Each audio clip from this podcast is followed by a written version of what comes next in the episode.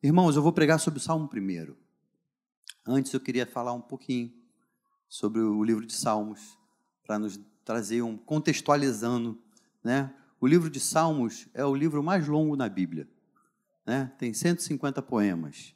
Na verdade, ele é composto por cinco livros que estão agrupados do 1 ao 41, do 42 ao 47, do, 40, do, do, do 42 ao 72, do 37 ao 89, do 90 ao 106 e do 107 ao 150. Esse é um livro que é composto por outros cinco livros. Né? É um livro que foi escrito ao longo de mil anos, irmãos. Tem Salmo de Moisés, que viveu 1500 anos antes de Cristo, e tem o Salmo 125, que é um salmo pós-cativeiro da Babilônia, que foi escrito cinco séculos antes de Cristo. Então, é um livro que foi escrito durante mil anos. É um livro que tem vários autores, a maioria deles é do rei Davi. Né? Muitas pessoas acham que o, que o rei Davi que escreveu todos os salmos, mas não foi. Quando você vê lá na frente, ele diz quem foi que fez o salmo. Né? Tem os filhos de Corá, Moisés, Sal, é, Salomão, Asaf. Né? E o, o livro de Salmos, irmãos, é como se fosse o inário do povo judeu. Né? As igrejas mais tradicionais têm um inário que ele carregava. Quem é aqui mais antigo lembra. A gente vinha para a igreja com a Bíblia e com o inário, né? porque no inário tinha alguns hinos que nós cantávamos. Hoje, com a tecnologia, o inário está na tela né, para a gente, então isso facilita. Mas o livro de Salmos é a compilação dessas músicas que o povo cantava. E eu quero falar hoje, o tema da minha mensagem é o caminho da felicidade. Não é uma mensagem coach, já vou avisar logo para vocês. Não é uma mensagem né, dessas que para você ser feliz e tem ponto um, dois, três. Mas o Salmo primeiro ele mostra o caminho da felicidade. E é isso que a gente vai estudar hoje aqui.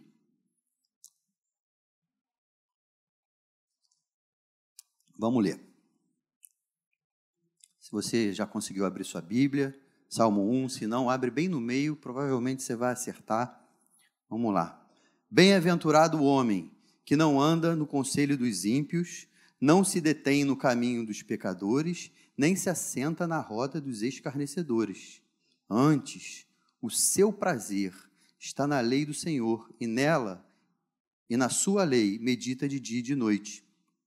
Ele é como árvore plantada junto a correntes de águas, que, no devido tempo, dá o seu fruto, e cuja folhagem não murcha, e tudo quanto ele faz será bem-sucedido. Os ímpios não são assim, são, porém, como a palha que o vento dispersa. Por isso, os perversos não prevalecerão no juízo, nem os pecadores na congregação dos justos pois o Senhor conhece o caminho dos justos, mas o caminho dos ímpios perecerá. Irmãos, esse salmo fala do conselho para a felicidade. Quando diz bem-aventurado, é o feliz, podemos traduzir por aquele que é feliz, bem-aventurado, e ele apresenta dois caminhos. Queria pedir para você manter sua Bíblia aberta, que a gente vai fazer hoje uma mensagem expositiva. A gente vai ler o texto e explicar o texto. Bem-aventurado o homem que não anda no conselho dos ímpios, não se detém no caminho dos pecadores, nem se assenta na roda dos escarnecedores. Então, o primeiro ponto para você ser feliz, você tem que saber que você é feliz por aquilo que você evita. Saiba, jovem, você é feliz por aquilo que você evita. Não só para os jovens, mas para todos nós. Tem coisas que precisamos evitar. E esse texto parece que ele vem numa crescente. Ele primeiro ele fala de andar, não anda no conselho dos ímpios, não se detém no caminho dos pecadores e nem se assenta na roda dos escarnecedores. Eu vejo duas crescentes nesse texto. Primeiro é andar você andar no conselho dos ímpios. Sabe, não ouça conselho de quem não é crente, ele não tem o que te dar de conselho. Sabe por quê? O conselho do ímpio vai ser o seguinte: a visão dele do mundo é: beba de todas as taças dos prazeres, seja feliz, faça o que você tem vontade. Esse é o conselho que você vai receber se você procurar o conselho dos ímpios.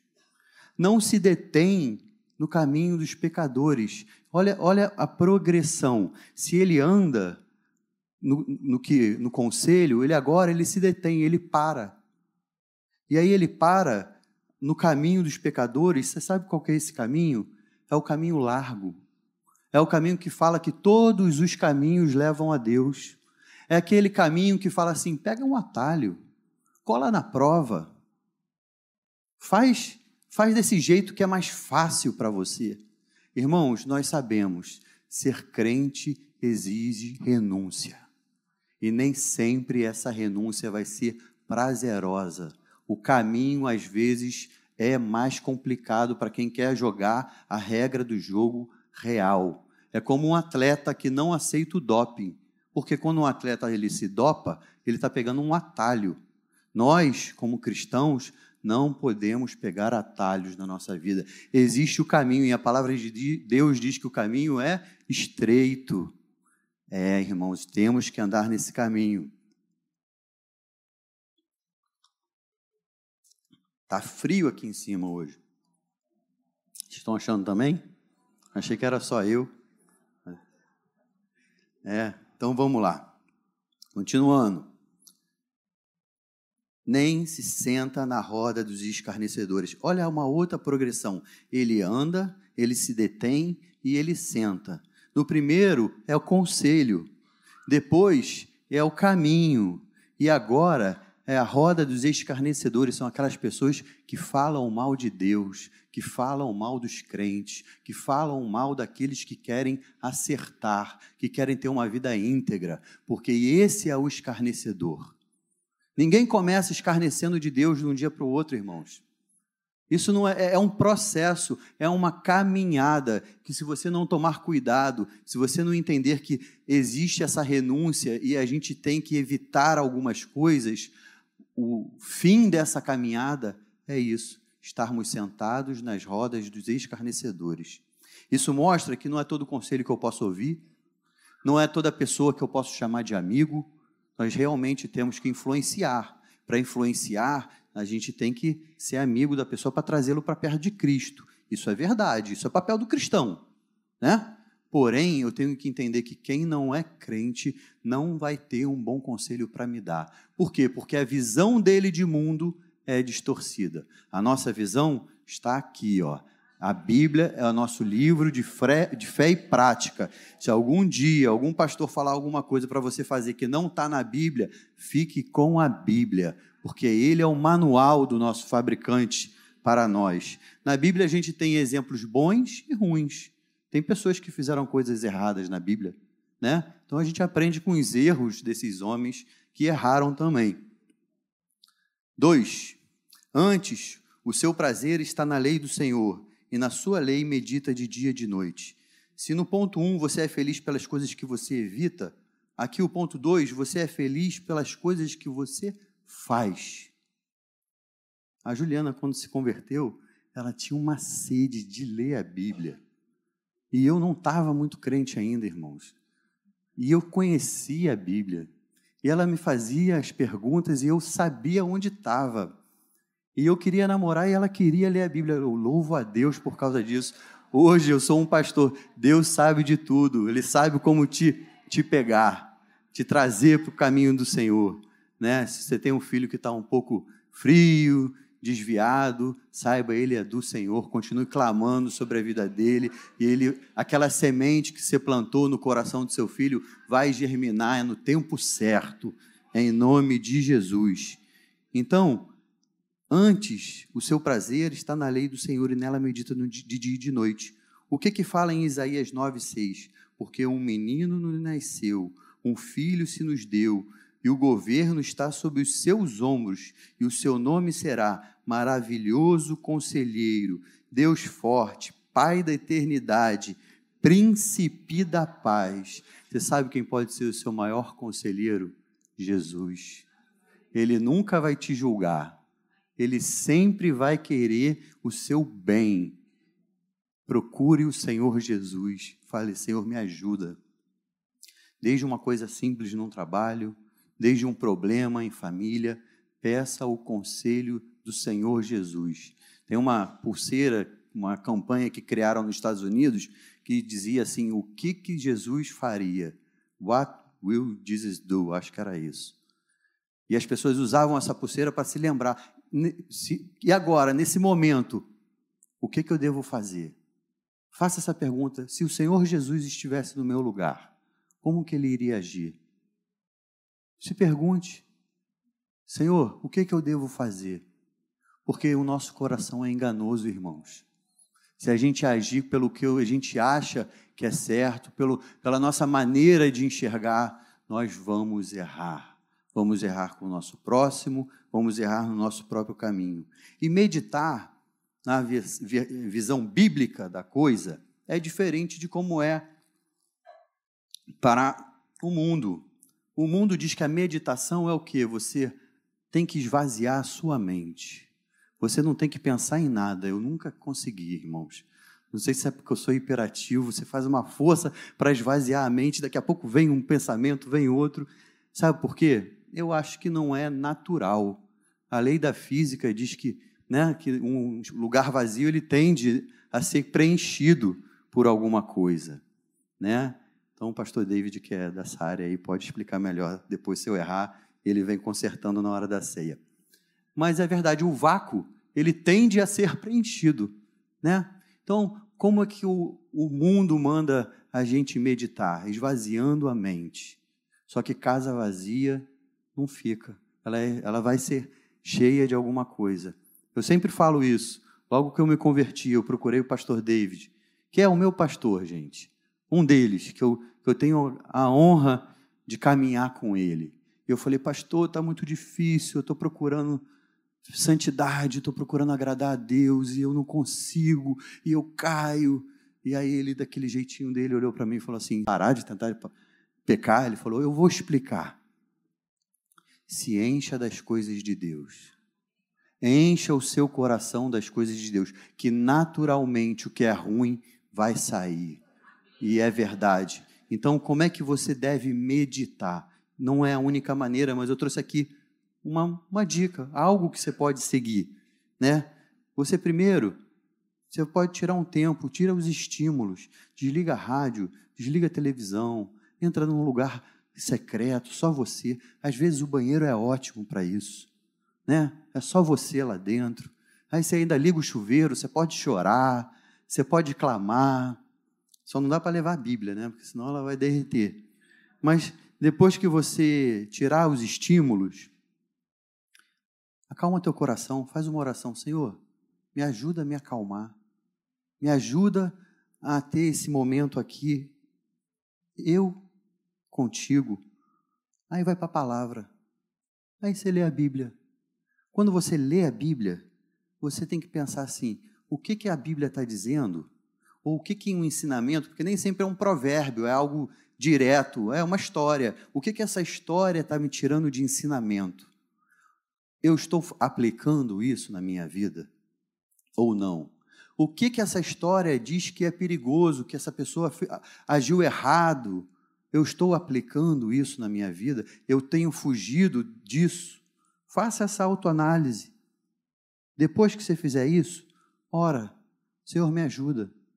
Quantas vezes a gente lê a Bíblia, irmãos, e a gente pensa diferente do que a Bíblia diz? Ou isso só acontece comigo? Tem coisas na Bíblia que a gente fala, amar o seu inimigo. Não faz sentido. A gente fica com raiva. Senhor, me ajuda a fazer que o que está falando a Bíblia, que eu possa fazer verdade na minha vida me ajuda, mesmo eu não conseguindo entender, que a minha mente possa ser conformada, pegar a forma de Cristo. Vai mudando os meus conceitos, porque muitas vezes o pessoal me pergunta, pastor, o que, que você pensa sobre isso? E eu costumo dizer, não importa o que eu penso, importa o que a Bíblia diz. Porque nem sempre a gente pensa de acordo com a Bíblia. Por isso que entre a minha razão e a Bíblia, eu vou ficar com a Bíblia. Se confronta, deixa a Bíblia te confrontar. Faça essa análise. Depois que você orou, depois que você se confrontou, tire um tempo de silêncio para que Deus possa falar contigo. Muitas vezes a gente só fala, fala, fala, fala. Em nome de Jesus, amém. Levanta e vai fazer o que precisa. E Deus estava pronto para te dar uma resposta para aquilo que você tem clamado e você não deu tempo do Espírito Santo falar no seu coração. Às vezes, Deus fala conosco, parece uma tijolada, né? Pá, não tem como fugir. Deus falou. Às vezes ele sussurra. A gente tem que estar com o nosso ouvido afinado para poder ouvir o direcionamento de Deus. Tire esse tempo para que Deus possa falar contigo e depois ponha em prática. Ele falou, agora é contigo. Ponha em prática o que você aprendeu. Essa é a maneira que eu tenho meditado na palavra de Deus. Versículo 3. Ele é como árvore plantada junto à corrente de águas, que no devido tempo dá o seu fruto e cuja folhagem não murcha, e tudo quanto ele faz será bem sucedido. Se no primeiro ponto você é feliz pelas coisas que você evita, no segundo ponto você é feliz pelas coisas que você faz, o terceiro ponto, você é feliz pelas, por quem você é. Você é árvore plantada junto à corrente de águas. Sabe o que, que significa isso? Que você tem raiz, que as suas raízes estão te alimentando, que você tem alimento. E quando você tem raiz, irmão, pode vir vento, pode vir tempestade, você está firme no Senhor. Que você possa ser essa árvore plantado junto à corrente de águas, ao rio que sai do trono de Deus.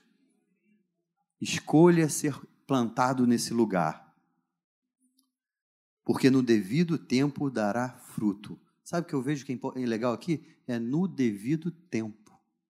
Tem coisas na sua vida que precisa de tempo.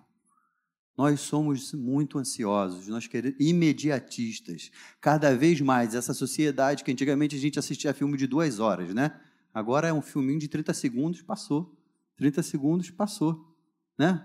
Ir para o cinema para ver um filme de três horas, nossa, tem que ser muito bom, porque a gente está cada vez mais sendo treinado a ser imediatista. Existem coisas na vida que precisa de tempo. No tempo certo é o tempo de Deus na sua vida. Ore, clame e peça, Senhor, que seja feita a tua vontade e não a minha, irmãos. E cuja folhagem não murcha. Sabe o que, que eu vejo isso? Aquela minha ideia é aquele campo com aquela árvore grande, frondosa, que quando está quente, as pessoas podem se acolher ali, se abrigar. Que você possa ser essa árvore. Árvore quando as pessoas estão desesperadas, precisando de abrigo, de consolo, eles possam correr até você e falar: me ajuda. Porque você é uma árvore frondosa, num campo onde não tem nada, que as pessoas possam encontrar em você abrigo, em você refúgio. E tudo quanto ele faz será bem sucedido. Sabe por quê? Se o seu prazer está na lei do Senhor, que é o versículo que a gente leu anteriormente, essa pessoa, ela procura agradar a Deus e ela procura ser dirigida pelos mandamentos da Bíblia.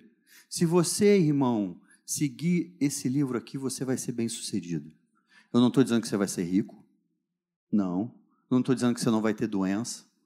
Eu não estou dizendo nada disso. Mas você vai ser uma pessoa bem-sucedida na vida. Porque dinheiro não é sinônimo de sucesso, talvez para a nossa sociedade. Né? Ser bem-sucedido na vida é ter uma família bonita, Ser bem-sucedido da vida é ser um farol no meio da escuridão. Quando o mar está revolto, que as pessoas precisam de ajuda, elas olham para você e falam: sai uma luz daquela pessoa diferente. Eu vou olhar para ele, porque a minha não é a minha luz, é a luz de Cristo que brilha através de nós. Que você possa ser esse farol em tempos de escuridão, irmãos.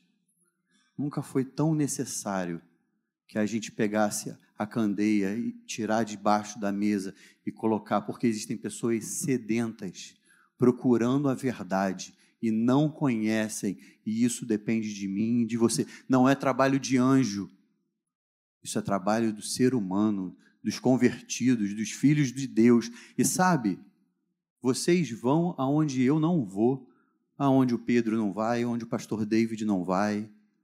Talvez você tenha que ser farol no seu colégio, na sua sala de aula, dentro da sua faculdade, farol no seu trabalho, às vezes um ambiente totalmente hostil para o cristão, para o evangelho, aprender a se posicionar e falar: Eu sou do Senhor. Ah, mas vai ter perseguição? Bem-aventurado aqueles que são perseguidos pelo meu nome. Você quer ser feliz? Se posicione. E aqui, irmãos, a gente agora tem um contraste. O contraste do caminho do ímpio com o caminho do justo. O versículo 4 ele fala assim: Os ímpios não são assim. São, porém, como a palha que o vento dispersa. Eles não têm raízes, eles não têm fruto, eles não servem de abrigo, eles não são bem-sucedidos. Talvez no nosso olhar pequenininho dessa vida de 80 anos, para os que, que são mais vigorosos, que fazem exercício, que cuidam da saúde, chegam aos 100, parece que ser bem-sucedido é ter trocar de carro todo ano. Parece que ser bem-sucedido é fazer viagem internacional. Mas não é isso que a palavra de Deus tem falado aqui. Existe uma vida maior, uma vida eterna. E nós, irmãos, a nossa esperança não é terrena. Nós somos embaixadores de Deus aqui na terra. Que você possa viver assim, sabendo que o que você está fazendo aqui é representando Jesus aonde você está. Talvez as pessoas não abram a Bíblia para ler, Talvez as pessoas nem conheçam Deus, vão conhecer através da sua vida. Você é a Bíblia que o ímpio lê. Você está vivendo de acordo com a palavra de Deus? Você está fazendo Deus ser conhecido através da sua vida? E nem sempre são com palavras. A maioria das vezes são com atitudes. É sem falar nada. Ao ponto que a pessoa chega para você e fala assim: você é diferente. Por quê? Me conta. O Pedro conta quando ele foi para o Egito, ele não podia a priori falar de Cristo, mas ele vivia como um cristão. E as pessoas procuravam ele lá e falavam assim: Pedro, o que, que você tem de diferente? Aí é só explicar o, o Evangelho. Já está mais fácil, o caminho está aberto, a pessoa está sedenta, curiosa para saber por que, que você é assim. Aleluia. Cinco. Por isso os perversos não prevalecerão no juízo, nem os pecadores na congregação dos justos. Irmão, existe uma congregação dos justos, que vamos louvar o Senhor Jesus eternamente no céu. Essa é a minha, é a sua esperança. Tá difícil? Fique sabendo, vai valer a pena. Se não tá difícil, cuidado. Talvez você esteja andando pelo caminho largo. A vida do cristão é uma vida de renúncia. Porque quem ama renuncia ou não. Você ama seu filho? Quantas coisas você renuncia para ter um filho, não é?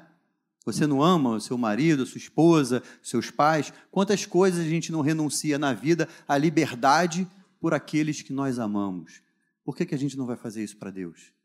A nossa vida para que tenha algo maior, para que eu tenha a eternidade com o meu Deus, com o meu Salvador, que entregou a sua vida por mim no madeiro.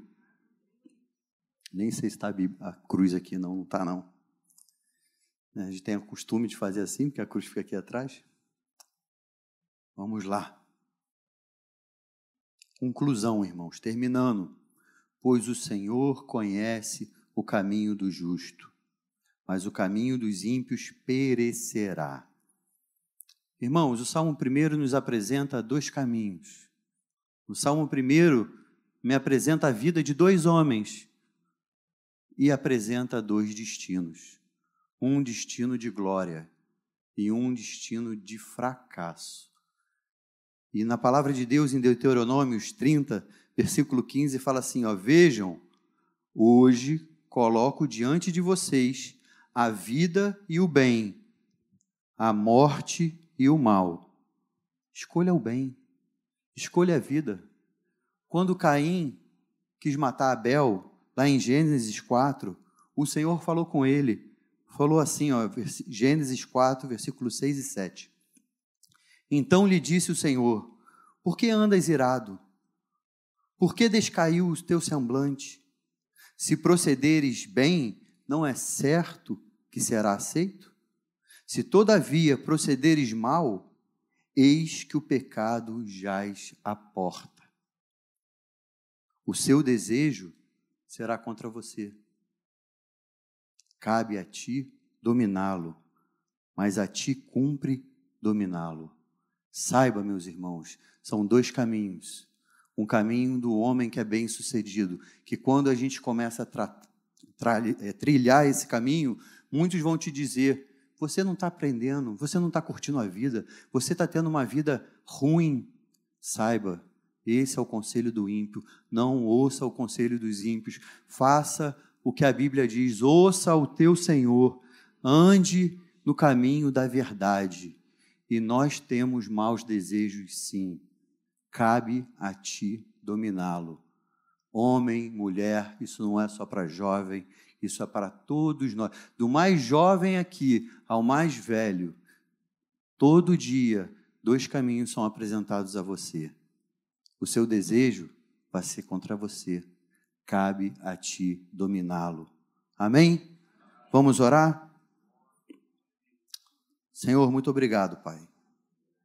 Obrigado por essa palavra. Talvez não tenha sido tão alegre ou dura ou confrontadora, Senhor. Senhor, eu quero andar no caminho, nos teus caminhos, Senhor. Tua palavra diz que os teus caminhos são caminhos mais altos. Tua palavra diz, Senhor Jesus, que aquele que anda nos teus caminhos é bem-aventurado, Pai. Senhor, nos ajuda, Pai. Nos ajuda, Pai, a fazermos as escolhas certas. Nos ajuda, Pai, a evitar o que precisa ser evitado. Senhor, nos ajuda a fazer o que precisa ser feito.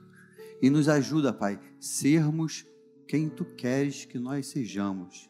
Árvores plantadas segundo do lado de um rio, Pai, que as nossas raízes possam se alimentar de Ti, mesmo que falte chuva, mesmo que o vento bata, Pai, nós somos árvores plantadas do lado de um ribeiro, nos ajuda a sermos assim, Pai.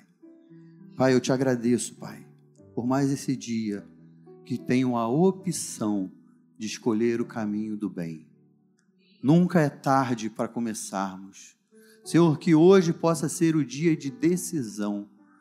Se porventura alguém aqui estava andando num caminho errado, num caminho de morte, num caminho que faz virar palha, que hoje seja o dia do regresso, que hoje seja o dia, Pai, de transformação, um, um, dia de decisão. Eu de hoje em diante, de hoje em diante, eu escolho andar nos caminhos do Senhor, pagar o preço que for para estar perto de Deus.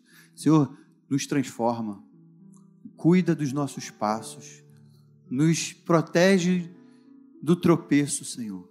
Firma o nosso pé na rocha, Pai. Que nós possamos ser como a Bíblia diz, essa árvore frondosa, em nome de Jesus. Amém. Amém. Glória a Deus.